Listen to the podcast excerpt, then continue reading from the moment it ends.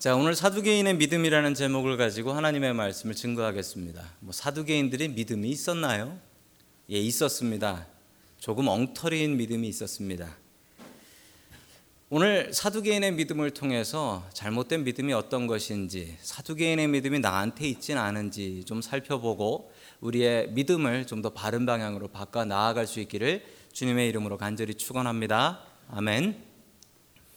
예수님 시절에는 참 세상이 복잡했습니다. 이스라엘이 나라를 잃어버리고 로마라는 제국이 통치하고 있었죠.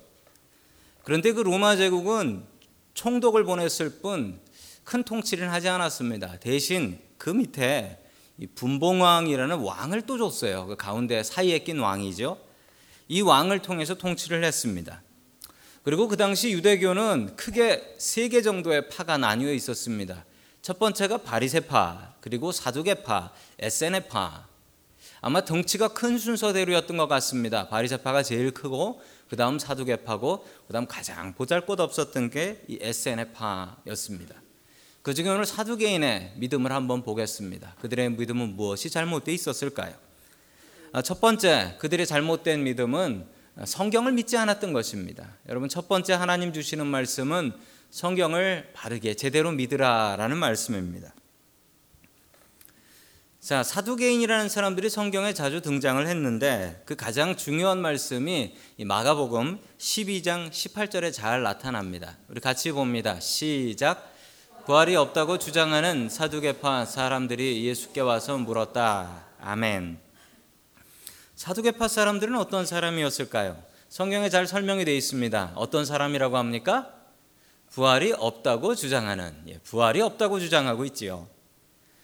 사두개파 사람들은 어떤 사람들이었냐면 그 기원전 2세기경부터 AD 70년까지 이 AD 70년은 이스라엘 예루살렘 성이 함락되고 아, 예루살렘이 없어진 바로 그 해입니다. 자, 그때까지 활동했던 사람들이었는데 왜 사두개파라고 하냐면 사독이라는 사람 때문에 그렇습니다. 그 다윗과 솔로몬 시절에 있었던 제사장 이름인데 그 사독이라는 제사장이 있었습니다. 그 제사장을 따르는 사람들의 모임 그래서 사독 사두개인이라는 이름이 오게 된 것이죠. 자, 이 사람들이 힘이 있는 사람들이었습니다. 당시 대제사장은 이 사두개파 사람들에게서만 나왔다라고 합니다.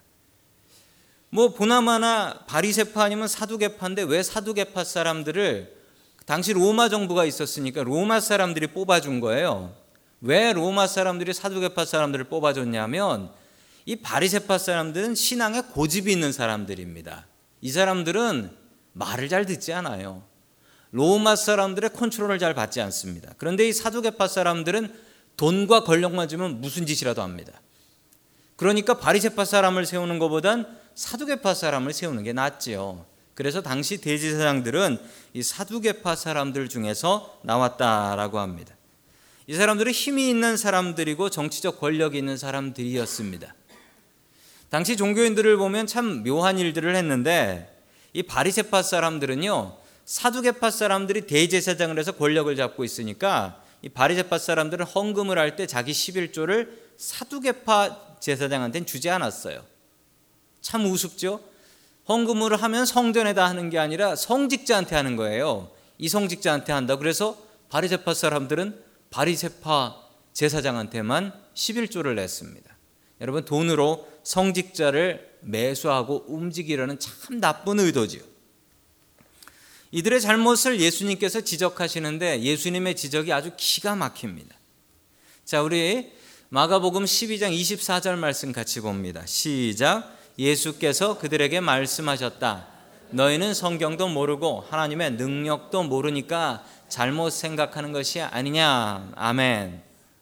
아, 예수님의 말씀은, 예수님의 대답은 아무리 생각하면 생각할수록, 깊이 있게 묵상하면 묵상할수록 그냥 기가 막혀서 이게 사람의 대답이냐.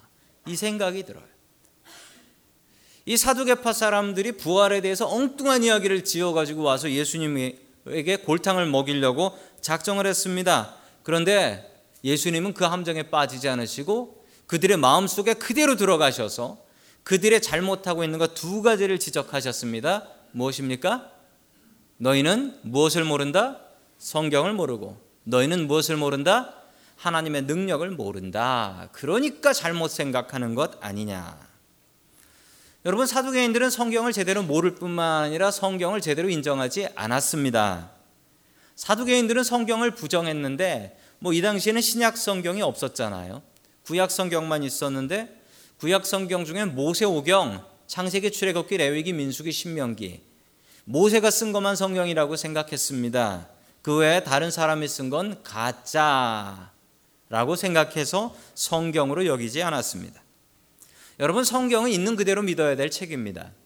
성경에 무엇을 뺄 수 있는 게 아니고 무엇을 넣을 수 있는 것도 아닙니다. 성경 말씀 어떤 건 밑줄 쫙쫙 쳐가면서 암기하는 말씀이 있으면서 어떤 말씀 화 있을진저 이런 말씀 보면 아이고 이런 건 슬그머니 넘어가야지. 여러분 그러면 안 됩니다. 신년에 올해 해주시는 말씀 그거 뽑을 때 기도하면서 뽑으면서 어, 어, 화 있을진저 다시 집어넣고 새로 뽑고 이러시면 안 된다라는 말씀이에요. 화가 있다라고 하면 화 피할 준비를 해야지요. 여러분 저는 군대 있을 때 군대 있을 때 교통 단속하는 일을 했습니다. 헌병을 해가지고 어, 우리 박 집사님도 예, 저, 랑 같은 보직을 했었죠. 예, 군대에서 교통 단속하는 일 많이 했습니다. 그래서 그런지 저한테 좀 특징이 있습니다. 무슨 특징이냐면 어, 법을 좋아합니다. 법을 좋아해요. 그리고 법대로 될 수 있으면 하려고 합니다. 여러분 제가 타는 제가 모는 차를 타신 분들은 아십니다. 어떤 분들은 저한테 이렇게 말씀하셨습니다. 목사님 이렇게 운전하시면 평생 티켓 한 장 안 받겠네요. 라고 저에게 비꼬듯이 말씀하신 분도 계십니다. 왜냐하면 저는 프리웨이에서 65마일로 그냥 달립니다. 절대로 그거 넘어가지 않습니다. 그리고 어, 운전할 때 스탑에서 저는 3초 다 섭니다. 그랬더니 좋고도 나쁜 일이 있는데 자꾸 뒷차가 저를 봤습니다. 3초 안 쓸 거로 생각하나 봐요. 그냥 저는 법대로 운전하려고 참 많이 애를 씁니다. 근데 법대로 다는 못하죠. 다는 못하죠. 저는 미국 와서 운전면허 딸 때도 다른 분들이 그 예상 문제집 보면 된다라고 했을 때 저는 어, 교통법규 책 다 밑줄 쳐가면서 공부했습니다. 왜냐하면 법을 알면 큰 도움이 되기 때문에 그렇습니다. 모르면 큰 낭패 당하기 때문에 그렇습니다. 여러분 교통법규 책을 보면서 그 책에 있는 내용 중에 내가 지킬 법과 지키지 않을 법을 내가 찾겠습니까? 야, 요거는 지켜야지 하면서 밑줄 긋고 요거는 야 넘어가자. 그러고 넘어갈 수 있겠습니까? 만약에 그렇게 되면 어떻게 될까요?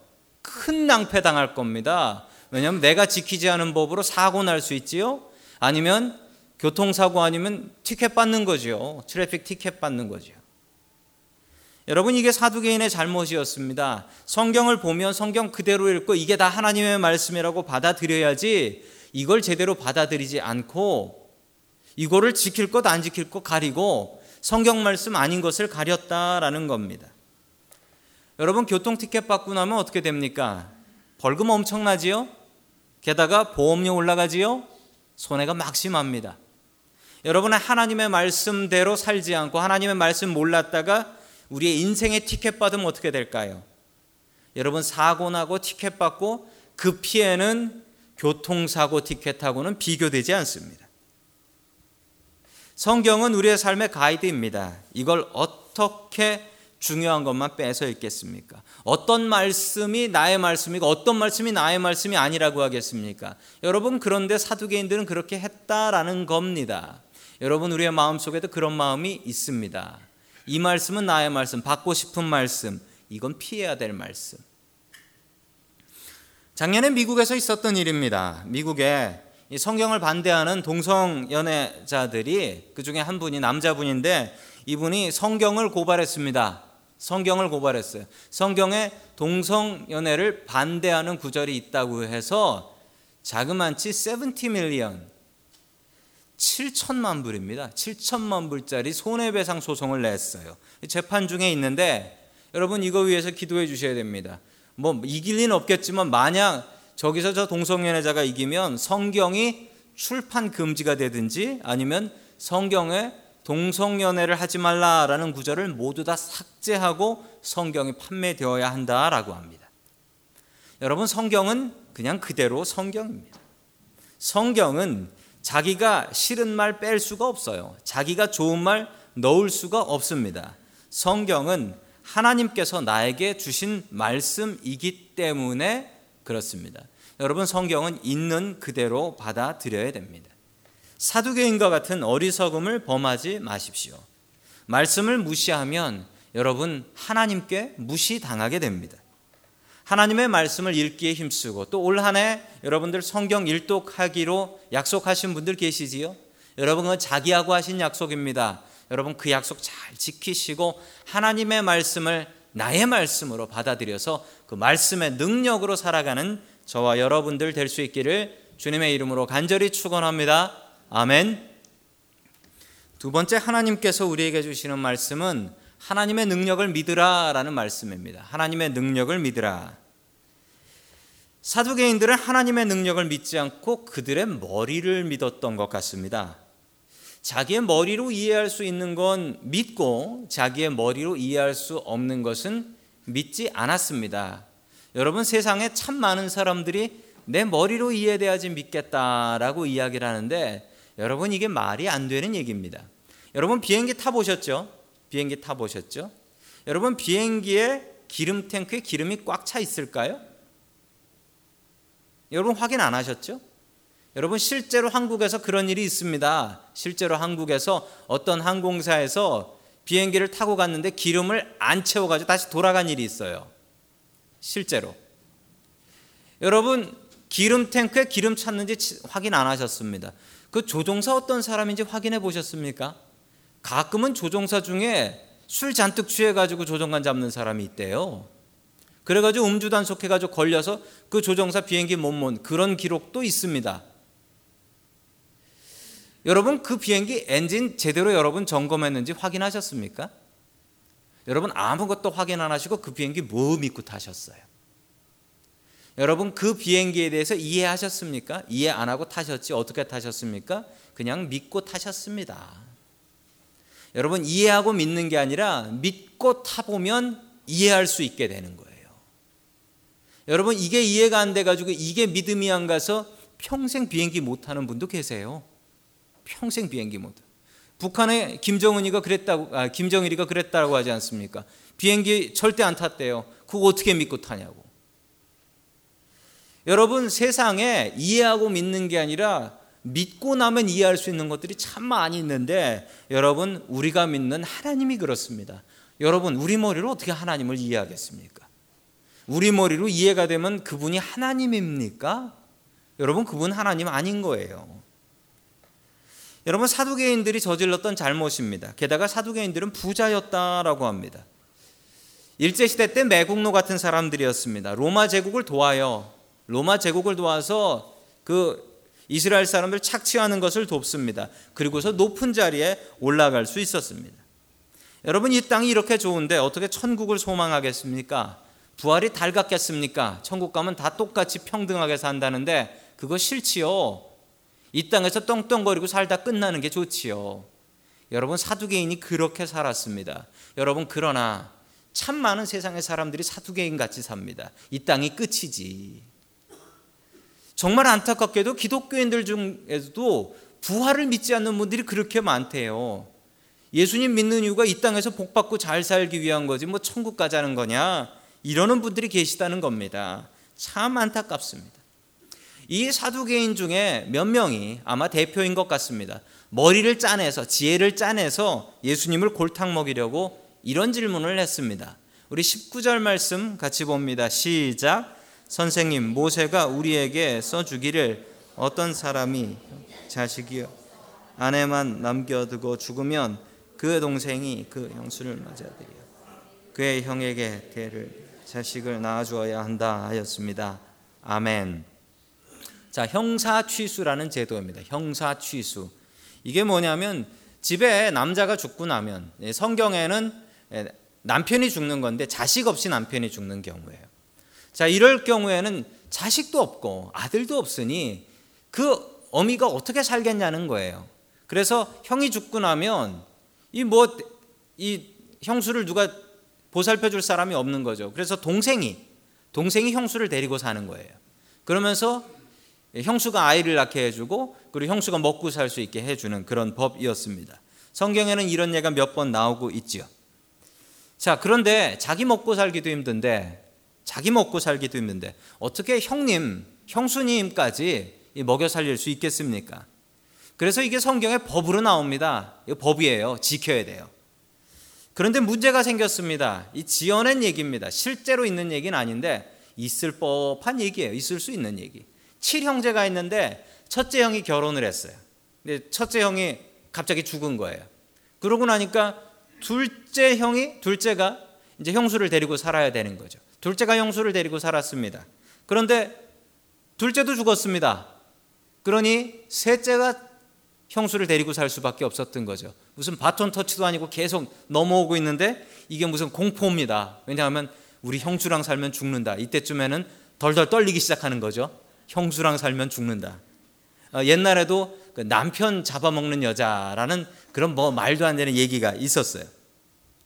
자, 그래가지고 일곱 번째까지 갔는데 일곱 번째 막내 아들도 죽어버렸다는 거예요. 그런데 이 여자분은 살아있는 거죠. 자, 여기서 끝이 났겠거니라고 생각하실 수 있지만 여러분 그건 이스라엘의 법을 모르셔서 그렇습니다. 막내까지 죽고 나면 그 다음에는 가까운 친척으로 넘어갑니다. 이게 공포인 거예요. 이야. 그런데 참 안타깝게도 이 얘기가 여기서 끝이 납니다. 여러분 성경에 보면 루세 이야기가 그렇죠. 루세 이야기에 룻을 책임진 사람이 누구였냐면 형제가 아니었고 먼 친척이었던 보아스였습니다. 즉 친척에게로 넘어가는 거죠. 자, 이 이야기가 어떻게 끝이 나면 22절과 같이 끝이 납니다. 같이 봅니다. 시작. 일곱이 모두 자식을 두지 못해. 맨 마지막으로 그 여자도 죽었습니다. 아멘. 참 다행히도 이 여자분도 죽으셨습니다. 자, 이 이야기는 사두개인들이 지어낸 이야기인데 있을 법한 이야기입니다. 분명히 이 여자의 이야기, 여자가 죽는 거로 이 이야기를 끝을 내 주는 거예요. 그러면 이 여자는 천국 가서 부활하면 누구의 아내가 됩니까? 라는 거예요. 모두와 같이 살았으니 칠형제와 같이 살았으니 누구의 아내가 됩니까? 그러자 예수님께서 하셨던 말씀 답을 주시지 않으시고 이 사두개인들의 문제를 지적하셨습니다. 너희들이 하나님의 말씀도 모르고 하나님의 능력도 몰라서 그 얘기를 하는 거다라는 거예요. 이게 사두개인들의 가장 큰 문제였습니다. 이 두 번째 사두개인들이 가지고 있었던 문제는 하나님의 능력을 믿지 않았다는 거예요. 자, 그리고 예수님께서 이렇게 설명하십니다. 25절입니다. 시작. 사람 죽은 사람들 가운데서 살아날 때 장가도 가지 않고 시집도 가지 않고 하늘에 있는 천사들과 같다. 아멘. 도대체 이게 무슨 말일까요? 시집도 안 가고 장가도 안 간다. 그러면 천국 가면 가족 관계가 없나? 그러면 천국 가면 내 가족 못 만나는 건가? 이런 질문하시는 분 계세요. 그리고 또 전에 어떤 여자분께서 이렇게 말씀하셨습니다. 목사님, 이 말씀을 보고서 목사님, 제가 천국에 가면 제 남편과 또 같이 살아야 합니까? 그래서 제가 답을 못 하겠더라고요. 뭐 가보지도 않았으니 더 답 못 하겠고. 왜요? 라고 물어봤더니 그 여자분이 같이 살아야 된다면 안 갈라고요. 남편 있는 데가 지옥이라. 자, 살아 있을 때 잘하십시오. 천국 가면 영원히 살아야 된다고 하는데 천국에 가면 곤란한 일이 조금 생길 수 있을 것 같습니다. 자, 천국의 인구가 얼마나 될까요? 여러분, 전 세계 인구가 45억 명이에요. 그들이 다 천국은 못 가겠죠. 그들의 일부가 간다라고 생각하면 한 몇억 명 간다고 생각할 수 있습니다. 여러분, 그런데 천국 가면 몇억 명만 있냐고요? 여지껏 인류의 역사를 살펴보십시오. 거기서 천국 가신 분들이 다 천국 가 있으면 천국의 인구는 얼마나 될까요? 아이고, 사람의 치이겠네. 여러분, 천국 가서 친척 보면 알아볼 수 있을까요? 내가 네 고조 할아버지다. 뭐 그러면서 나오시는데 고조 할아버지? 알아볼 수 있을까요? 예를 들어서 돌아가신 저희 할머니께서 예수 믿다가 돌아가셨으니 천국 가셨을 텐데 여러분 천국 가신 저희 할머니는 저를 위해서 꼬부랑 할머니로 지팡이를 짚고 다니실까요? 아니면 젊은 처녀의 모습으로 부활하실까요? 그러면 제가 만나면 쑥스러워서 할머니 이거 지팡이라도 좀 짚고 다니세요. 이거 집어 드려야 되는 겁니까? 여러분 난해한 문제들이 있습니다. 저거 제대로 답할 수 있는 분 없습니다. 왜냐하면 가보지 못했으니까. 그리고 성경에 정확한 답이 나와 있지 않으니까. 여러분 정말 복잡하지요? 그런데 중요한 사실 하나가 있습니다. 저거 답 못 찾습니다. 그런데 답은 언제 찾을 수 있냐 고민할 필요도 없어요. 가보면 알아요. 가보면 하나님께서 저 문제를 어떻게 해결하셨나 알 수 있어요. 근데 가기 전에 이런 거 갖고 고민하면서 그래서 결론은 천국은 없고 부활은 없다. 사두개인들이 했던 말이에요. 이런 문제들 때문에 천국과 부활은 없다는 겁니다. 여러분 사두개인의 믿음은 뭐냐면 자기가 머리로 이해하는 건 믿겠다라는 거예요. 내가 경험한 것만 있다는 거예요. 여러분 이게 얼마나 답답한 얘기입니까? 아무리 과학이 발달해도 여러분 지구에 있는 모든 일들을 제대로 설명 못 해요. 우주를 설명 못 해요. 여러분 엘리뇨 와 가지고 1월 달에 비 많이 온다고 쓸려 내려간다라고 했는데 여러분 그만큼 많이 온 것 같지는 않더라고요. 일기예보를 봐도 내일 비가 올지 안 올지는 퍼센테이지로 알려주지 내일 비 확실히 옵니다. 이 얘기 못해요. 못 맞춥니다. 아무리 과학이 발달해도 날씨 하나 제대로 맞출 수 없어요.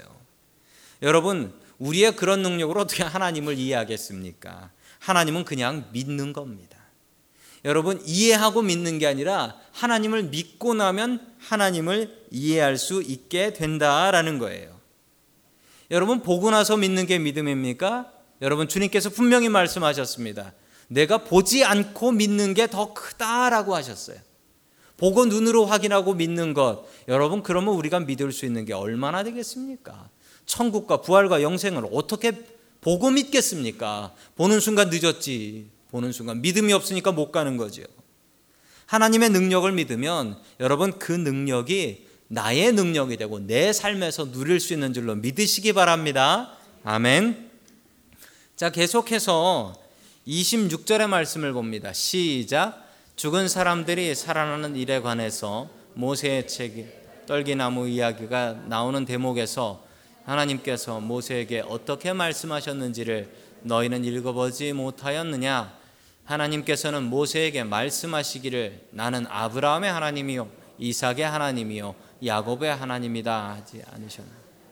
아멘. 결정적인 이야기로 하나님의 능력을 설명하십니다. 하나님께서 모세에게 자기를 소개하실 때 모세에게 소개하신 거예요. 그때 뭐라고 소개하셨냐면 이렇게 하셨어요. 나는 아브라함의 하나님이요 이삭의 하나님이요 야곱의 하나님이다.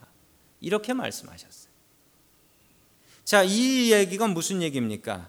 여러분 모세가 들을 때 아브라함, 이삭, 야곱은 다 죽은 사람이에요. 여러분 부모가 부모가 자식이 있으면 자식 자식의 이름으로 불리게 됩니다. 예, 저도 진성이 아빠, 진수 아빠라는 얘기로 많이 불렸었죠. 그런데 한국에서는 이 남자를 부를 때는 그냥 이름을 부르는데 그 여자분들을 부를 때는 누구 엄마, 누구 엄마 이렇게 부릅니다.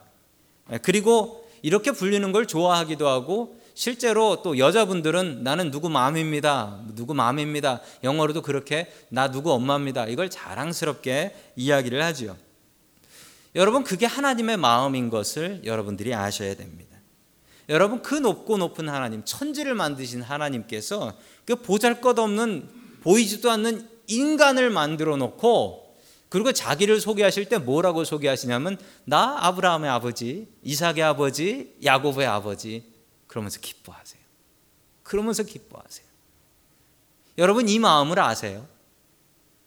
여러분 이 이름에 여러분의 이름이 들어가야 됩니다. 그 야곱의 하나님 이름 다음에 여러분들의 이름, 여러분들의 믿음 생활 잘하고 하나님께서 정말 여러분들이 자랑스러우시면은 저게 아마 여러분들의 이름을 넣으실 것입니다.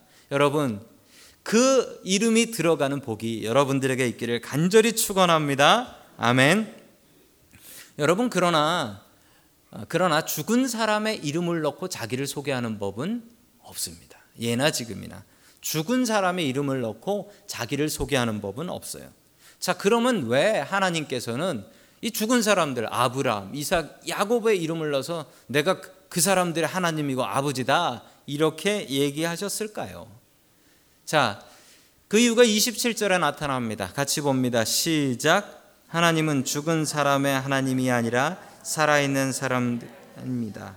너희는 생각을 크게 잘못하고 있다. 아멘. 자, 기가 막힌 대답을 예수님께서 하셨습니다. 하나님은 죽은 사람의 하나님이 아니고 살아계신 사람, 살아있는 사람들의 하나님이다.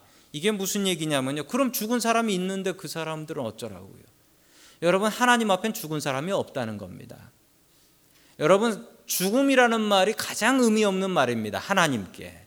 왜냐고요? 사람은 죽고 나면 끝이다라고 얘기합니다. 죽고 나면 끝이고 못 만난다. 이 세상 끝이다. 다 살았다라고 얘기합니다.